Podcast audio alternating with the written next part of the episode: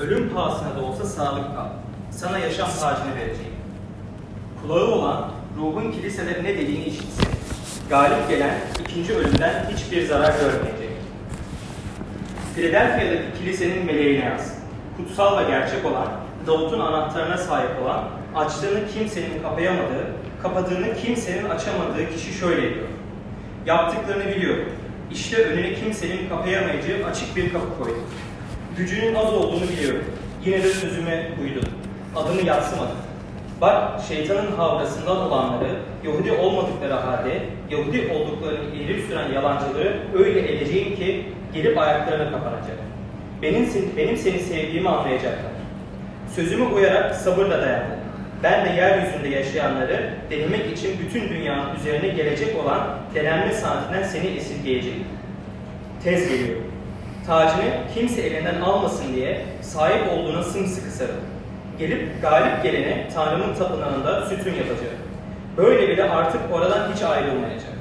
Onun üzerine Tanrı'nın adına, Tanrı'ma ait kentin, gökten Tanrı'nın yanından inen yeni Kudüs'ün adını ve benim yeni adımı yazacak. Kulağı olan ruhun kiliselere ne dediğini işitsin.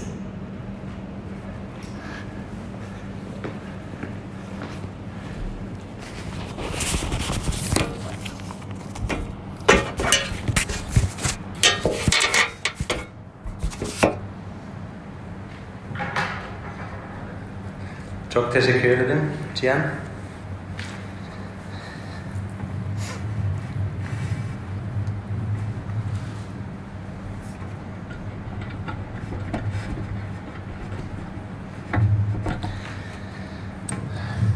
Güzel.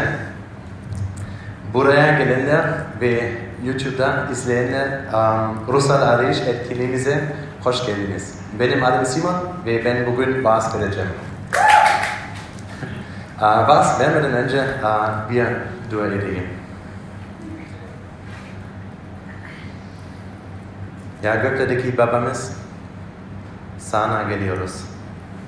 Seni daha iyi tanımak istiyoruz. Bunu, lütfen, bunu için lütfen yardım et bize. Kalplerimiz aç.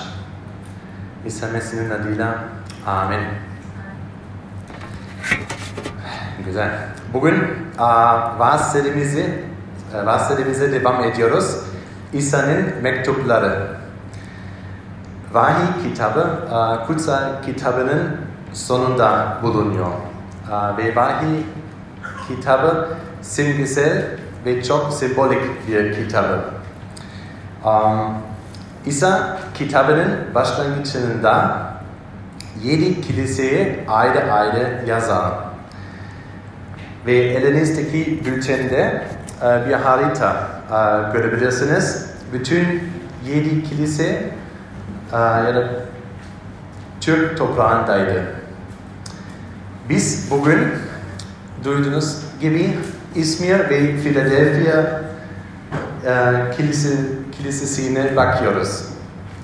Geçen hafta e, bilgiden İsa Efesliler Kilisesi'ne ne yazdığını duyduk.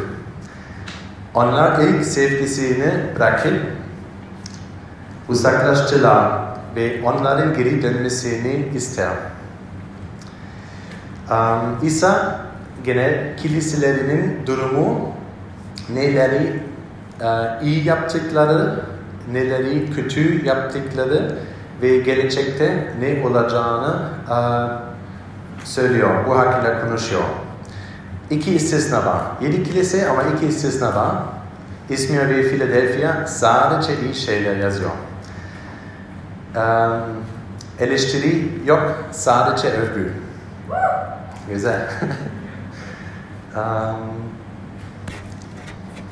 ve biz İstanbul Şiir Kilisesi olarak um, bu kilise mektuplarından çok şeyler öğrenebiliriz.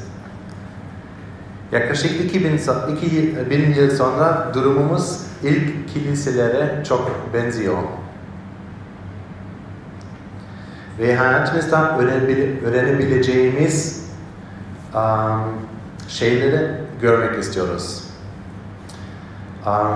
Bugün iki kiliseye bakarak, ya birden bakarak ve İsa'nın eleştirinin olmadığını gördüğümüzde bir özellik fark ediyoruz. Bakalım e, kiliselere. İzmir, e, İsa İzmir Kilisesi'ne e, şöyle yazar. Ayet iki sekiz sıkıntılarını, yoksulluğunu biliyorum. Oysa zenginsin. Ve ayet iki on ölüm pahasına da olsa sadık kal. İsa Philadelphia Kilisesi'ne ayet üç sekiz ve üç on şöyle yazar. Gücünün az olduğunu biliyorum. Yine de sözünü uydum. Adımı yatsımadım. Ve sözünü uyarak sabırla dayandım. Orada ne görüyoruz? İkisinin güçlü ve sadık inançları vardı. Durumlar zor olsa da. Ve bu bugünkü vaazın konusu sadık inanç. Ve sizinle için üç düşünce paylaşmak istiyorum. Birinci, zor zamanlarda inanç. İkinci, inanç düşmanları. Üçüncü, inanç vaadi. Zor zamanlarda inanç, inanç düşmanları ve inanç vaadi. Zor zamanlarda inanç ile başlayalım. Um, bütün şeyi daha iyi anlamak için um, İzmir'e ve oradaki duruma bakalım beraber. O zaman da, o zaman da bugünkü gibi uh, İzmir'in limanı vardı. Uh, bu nedenle bu çok zengin bir şehir değil. Hala zengin olup ol- olmadığını bilmiyorum ama o zaman da çok zengin bir şehirdi. Ee, İsa mektupta kilisenin sıkıntılar, sıkıntıları olduğu ve aynı zamanda zulüm gördüğünü görüyoruz. Dolayısıyla mektubun başlangıcında Rab öldüğünü ve yaşama döndüğünü hatırlatır. Ölüme karşı savaşın zaferini hatırlatır onlara. Ayet iki sekiz İzmir'deki kilisenin meleğine yaz. Ölmüş ve yaşama dönmüş. İlk ve son olan şöyle diyor. İsa onlara teşvik ediyor. Ve bu Hristiyanların açları ve yoksulları muhtemelen çektikleri zulümlerden kaynaklanıyor. Ve kutsal kitapta birkaç yerde böyle a, bulunuyor. Mesela İbraniler, İbraniler mektubunda on otuz iki otuz dörde kadar yazar, şöyle yazar. Sizlerse aydınlıktan sonra acılara dolu büyük bir mücadeleye dayandığınız o ilk günleri anımsayın. Bazen sistemlere, sıkıntılara uğrayıp seyirlik oldunuz. Bazen de aynı durumda onlara dayanışmak içine girdiniz. Hem hapisliklerin dertlerine ortak oldunuz, hem de daha iyi ve kalıcı bir malınız olduğunu bilerek mallarınızın yağma edilmesini sevinçle karşıladınız. O zaman ilk Hristiyanlar bile zulüm gördü. Ve bu da kiliselerin yoksullaşmasına yol açacak. İzmir'e baktık. Şimdi Philadelphia'ya ve oradaki duruma bakalım. Yine İsa onların yaptıklarını bildiğini söyler. Ayet üç sekiz yaptıklarını biliyorum. İşte önüne kimsenin yapamayacağı açık bir kapı koydum. Gücünün az olduğunu biliyorum. Yine de sözüme uydum. Adımı yatsımadım. Güçleri ya da güçleri az ne demek? Hem imanlı sayısı az olduğunu hem de ekonomik açıdan fakir olduklarını belirtir. Peki, iki şehirdeki duruma baktık ee, ve ne görüyoruz orada? Her iki kilise de farklıca, pardon, fakirdi, zorluklara maruz kaldı, zulüm gördü ve mani durumu iyi değildi. Ancak güçlü ve sadık bir inançları vardı. Bu şaşırtıcı değil mi? Aslında durumu çok kötü ama çok sadık ve güçlü bir inançları var. Orada ne görüyoruz? Önemli bir prensip, önemli bir şey öğreniyoruz. Mesih'e inanç koşullardan bağımsızdır. Şimdi İzmir'e ve Philadelphia ve oradaki durumlara baktık. Biz de nasıl? Acı durum, hayal kırıklığı, üzüntü, acı durumlarda bizim için nasıl olur? İmanımız nasıl etkiliyor? Sen nasılsın? Zorluk yaşadığında inanmakta nereden zorlanıyorsun? Senin için hangi durumlarda inanmak zor? Senin inanmaktan engelleyen şeyler var mı? Ve belki Tanrı'ya inanmıyorsan, belki Hristiyan değilsin. Peki neye inanıyorsun? Sana zor zamanlarda umut ve cesaret veren şeyler nedir? Ve önemli, bu umut seni uh, zor zamanlara taşır mı? Kiliselere yazılan mektuplara bakalım. Ve mektupları kullanarak hayatımıza bakalım dedim. Burada nasıl? Yani Türkiye'de acı çeken ve zulüm gören çok sayıda Hristiyan olduğunu biliyoruz. Hem Türk hem de yabancı. Çok sayıda arkadaşı ülkeyi terk etmek zorunda kaldı. İkamet iptal edildi. Gitmesi gerekti. Ve acı çektiğimizde, zor zamanlardan geçtiğimizde bu sadece zulümden değil, başka sebeplerden kaynaklanabilir. Siz galiba iyi biliyorsunuz. Herkes biliyor. Ve belki şu anda zor bir ıı, durumunda yaşıyorsunuz veya geçmişte yaşadınız. Bu senin inancını nasıl etkiledi ya da şu anda nasıl etkiliyor şu anda? Bir düşünün. Birisi size gelir ve Hristiyan olduğun için daireni terk etmen gerektiğini veya Hristiyan olduğun için eşyalarını teslim etmen gerektiğini söylerse ve ben insanları tanıyorum. Bu senin inancını nasıl etkiler? İzmir ve Philadelphia Kilisesi'de e, gelen insanlar böyle yaşadı, yaşadı, yaşadı. Ve İzmir'deki Hristiyanlar benzer şeyler çektiler. Ve belki Hristiyan değilsin ve şunu düşünebilirsin. Ya beni e, ilgilendirmez. Fakat herkesin a, acı çekmesi gerekiyor. Yeterince uzun yaşa, kesinlikle acı çekeceksin. Yani acı çekip çekmeyeceğimiz konusunda hiçbir kontrolümüz yok.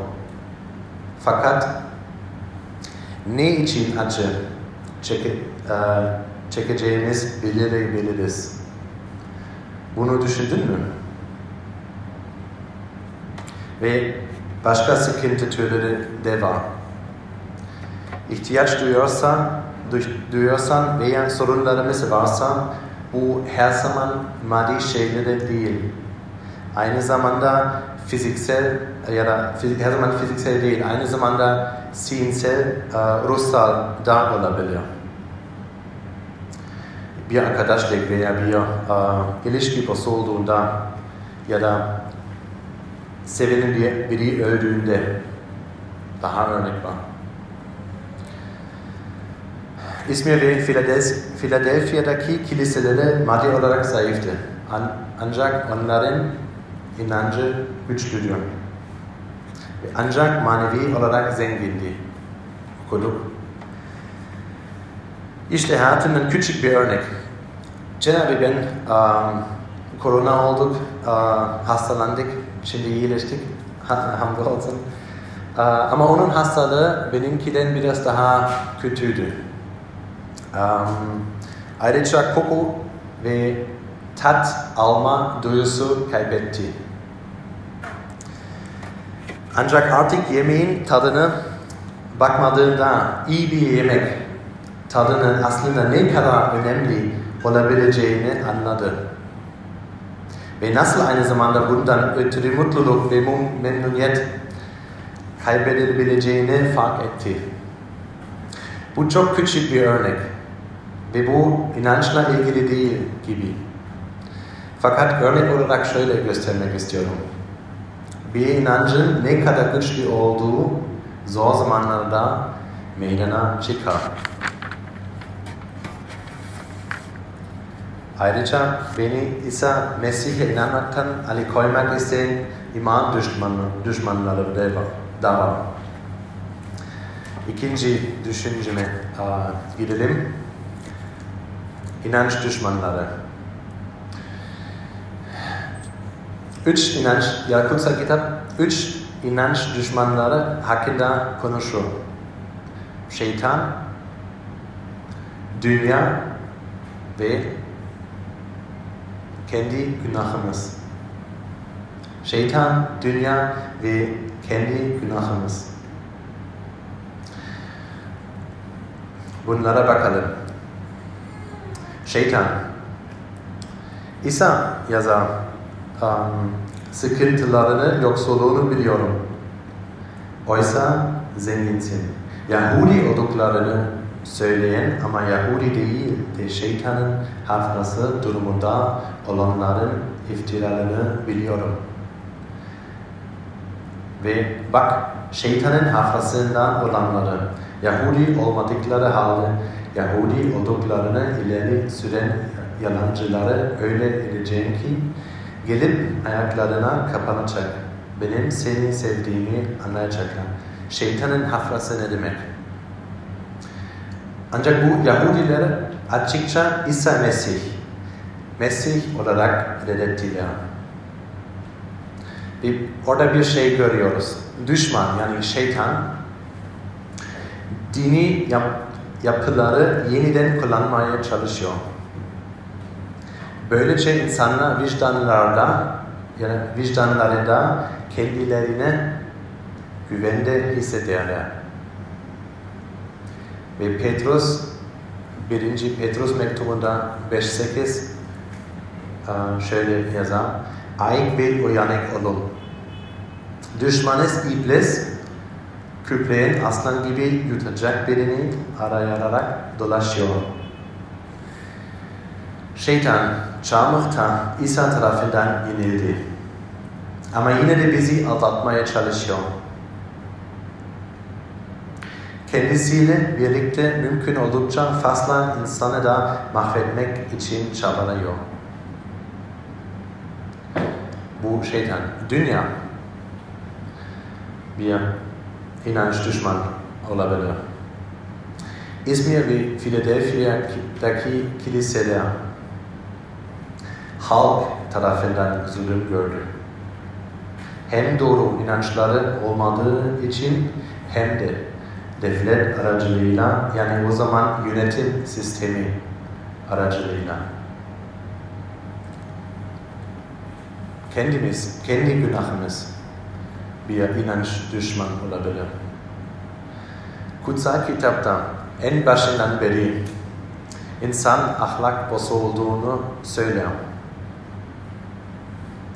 Günah işlediğini ve Tanrı ile olan mükemmel bir ilişkisi bozulmuş olduğunu söyler. Günah nedir? Tanrı'nın yerine başka şeyleri ya da e, nihayet e, şeyleri, yaratılmış şeyleri fazla odaklamak. Ve günahımız gördüğümüzde Kutsal Kitap şöyle söylüyor.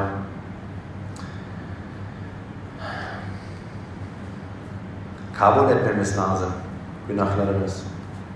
Ve bu gerçeği kabul edip üzülüp tövbe ettiğimiz takdirde İsa bizi bu günahtan kurtarır ve özgür kılar.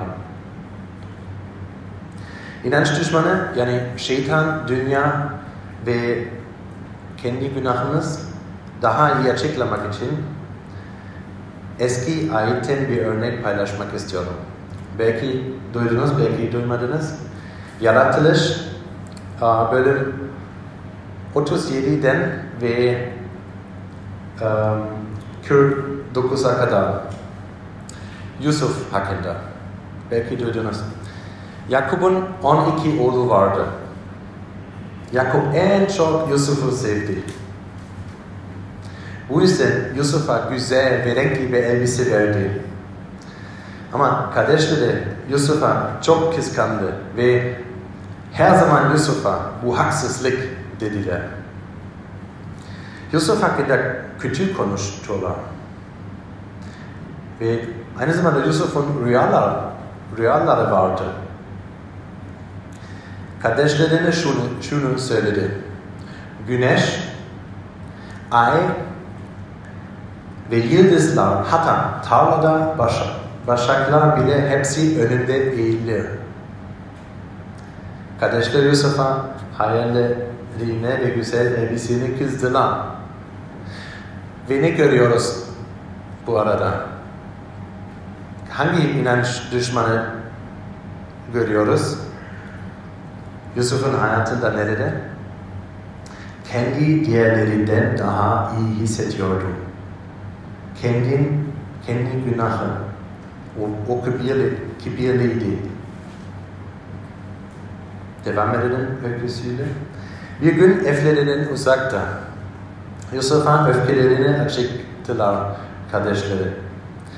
Renkli elbisini çıkartıp onu köy kuyusuna attılar. Onu yirmi gümüşe bir kervan tüccarlarına sattılar.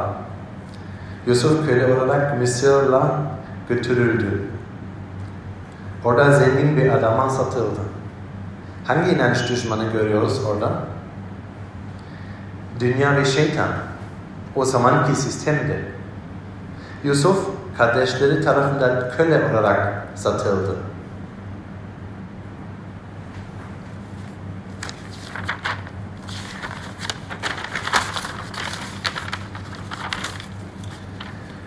Öyküsüyle devam ediyorum. Yusuf'un çalışması orada, Mısır'da. Yusuf'un çalışması kaliteli ve yaptığı her şey iyiydi. Sonra pozisyonu yükseldi. Diğer kölelerini gösmetini oldu. Ama bundan sonra daha çok adaletsizlik yaşayarak hapishaneye atıldı. İnanç düşmanı Yusuf hayat, Yusuf'un hayatını nerede görüyoruz? Şeytan ve dünya. Şeytan ilişkileri yok etmeye çalışıyor. Ama bu öyküsü devam ediyor.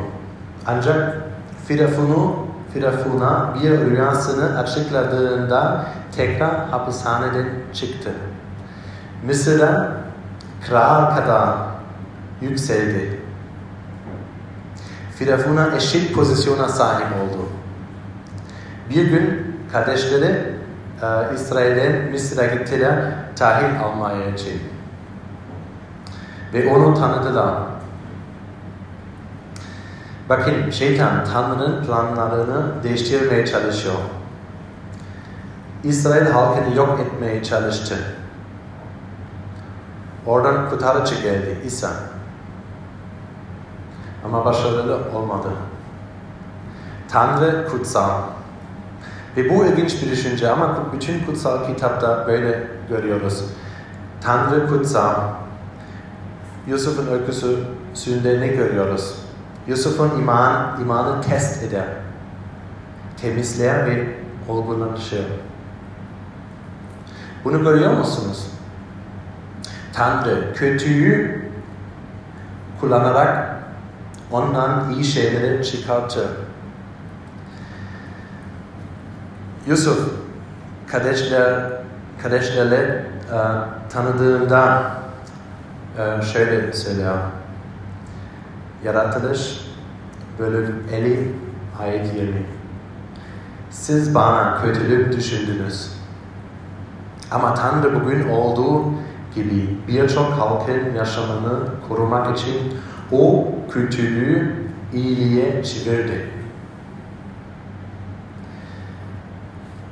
Ve İsa İzmir'e, İzmir'deki kilisesine böyle yazar. Bölüm iki, ayet on. Çekmek üzere olduğun sıkıntılardan korkma. Bak denenesiniz diye iblis içinizden bazılarını yakına zindana atacak. O gün sıkıntı çekeceksiniz. Ölüm pahasına da olsa sadık kal. Sana yaşam tacını vereceğim. Tanrı bazen inancımızı dener. Ayrıca, ayrıca inancımızı güçlendirmek için kilisede de kullanır. Ve siz de nasıl? Üç inanç düşmanının baktığında bu durumda sistemi, toplum veya hükümeti nerede suçluyoruz? Ve onun yerine neden Tanrı'ya gitmiyoruz? Ve lütfen beni yanlış anlamayın. Açılar, sıkıntılar gerçek. Her insan belirli derece haksızlık çeker.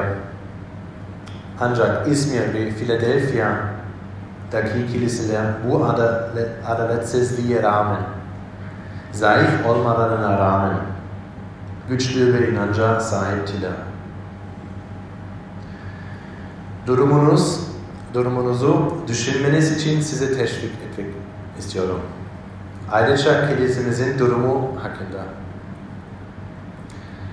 Ve kendi günahın seni Tanrı'ya gelmeyi ve inanmaya, inanmanı nerede engelliyor? Belki de yanlışla yaptın. Ve kendini o kadar kötü hissediyorsun ki Tanrı'dan af dileyemiyorsun. Cesaretin yetmiyor. Ya herkes böyle yaşıyor. Ben yaşadım. Ben yaşıyordum. Bir, yine e, hayatından bir örnek vermek istiyorum. Bazıları galiba duydu, bazıları duymadı. yirmi yaşındayken bir karar verdim. Kurtarıcı olarak İsa Mesih'ine inanmak istiyorum. yirmi yaşındayken.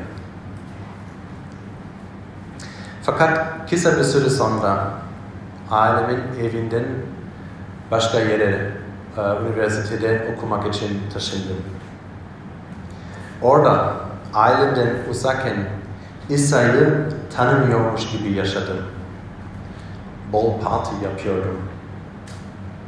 İyi olmayan ilişkilerim vardı. Ve uyuşturucu kullandım. Bana günahımı gösteren başka Hristiyan yoktu o zaman. Ve kendi günahımı beni Tanrı'ya gelmekten alıkoydu. Şimdi çok net görüyorum. O zaman da o kadar net görmedim. Ama o zaman da özgürlüğümü istedim. Bu kesin söyleyebilirim. İnancım için çok kötüydü. Birkaç yıl sonra Hamburg'a taşındım. Orada yeniden kiliseye gitmeye başladım. Ve hayatımda düzelmeye başladı. Ve önemli bir şey anladım orada, Hamburg'da. Ve bu üçüncü noktada anlatacağım. İnanç vaadi.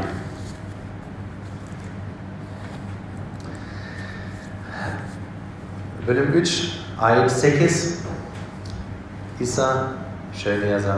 Yaptıklarını biliyorum. İşte önüne kimsenin kapayamayacağını açık bir kapı koydum. Gücünün az olduğunu biliyorum. Yine de sözüme uydum. Adımı yatsırmadım. Hangi sözüne uydular? Yuhanna on yedi, altıdan sekize kadar oraya bakalım. Dünyadan bana verdiğin insanlara, İsa söyle. Dünyadan bana verdiğin insanlara senin adını açıkladım. Senin adını açıkladım. Onlar senin diline bana verdin ve senin sözüne uydular. Bana verdiğin her şeyin senden olduğunu şimdi biliyorlar. Çünkü bana ilettiğin sözleri onlara ilettim. Onlara da kabul ettiler. Senin çıkıp geldiğimi gerçekten anladılar. Beni senin gönderdiğine iman ettiler. Ölüm pahasına da olsa sadık kal. Sana yaşam tacını vereceğim. İsa İzmir'deki kilisesini söyler. İsa bize verdiği bir yaşam tacından, tacından bahseder. Ama sadece bir kral taç takar değil mi?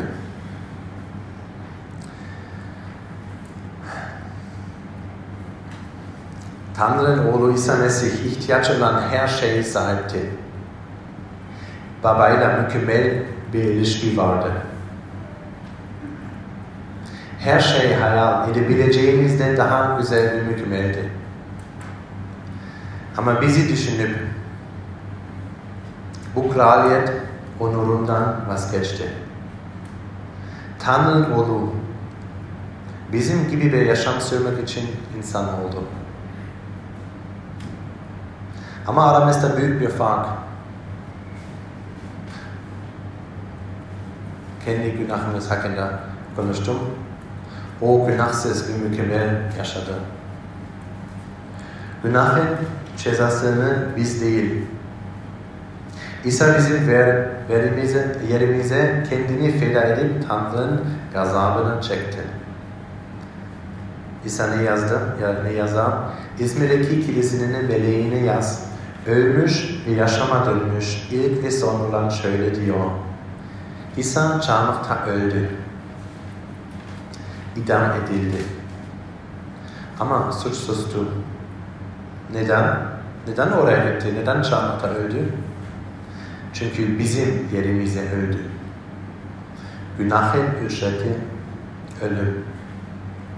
Ve bu ücret İsa ödedi. Ve İsa burada bize bir vaat verir.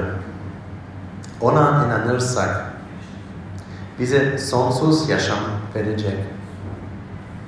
Tanrı ile kendi gücümüzle ilişki içinde yaşama şansımız yok. Ancak İsa Mesih'in kefaretine inandığımızda sadık, dürüst olacak ve suçlarımızı bağışlayacak. Başaramadığımız şey o başardı. Sonsuz ölümü biz hak ettik. Çünkü günahın ücreti öldü.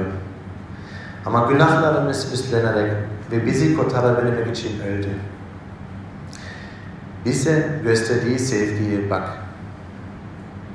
Tanrı'nın bizim, bizi nasıl sevdiğini tadımızda, onun tek oğlunu bizim için verdiğinde, verdiğini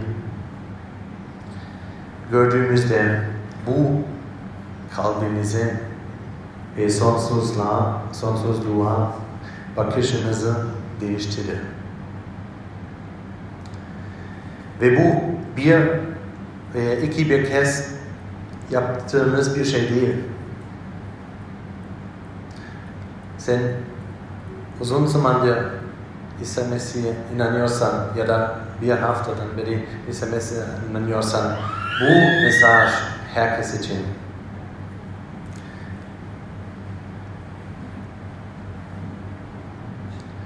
Hayat kolay değil.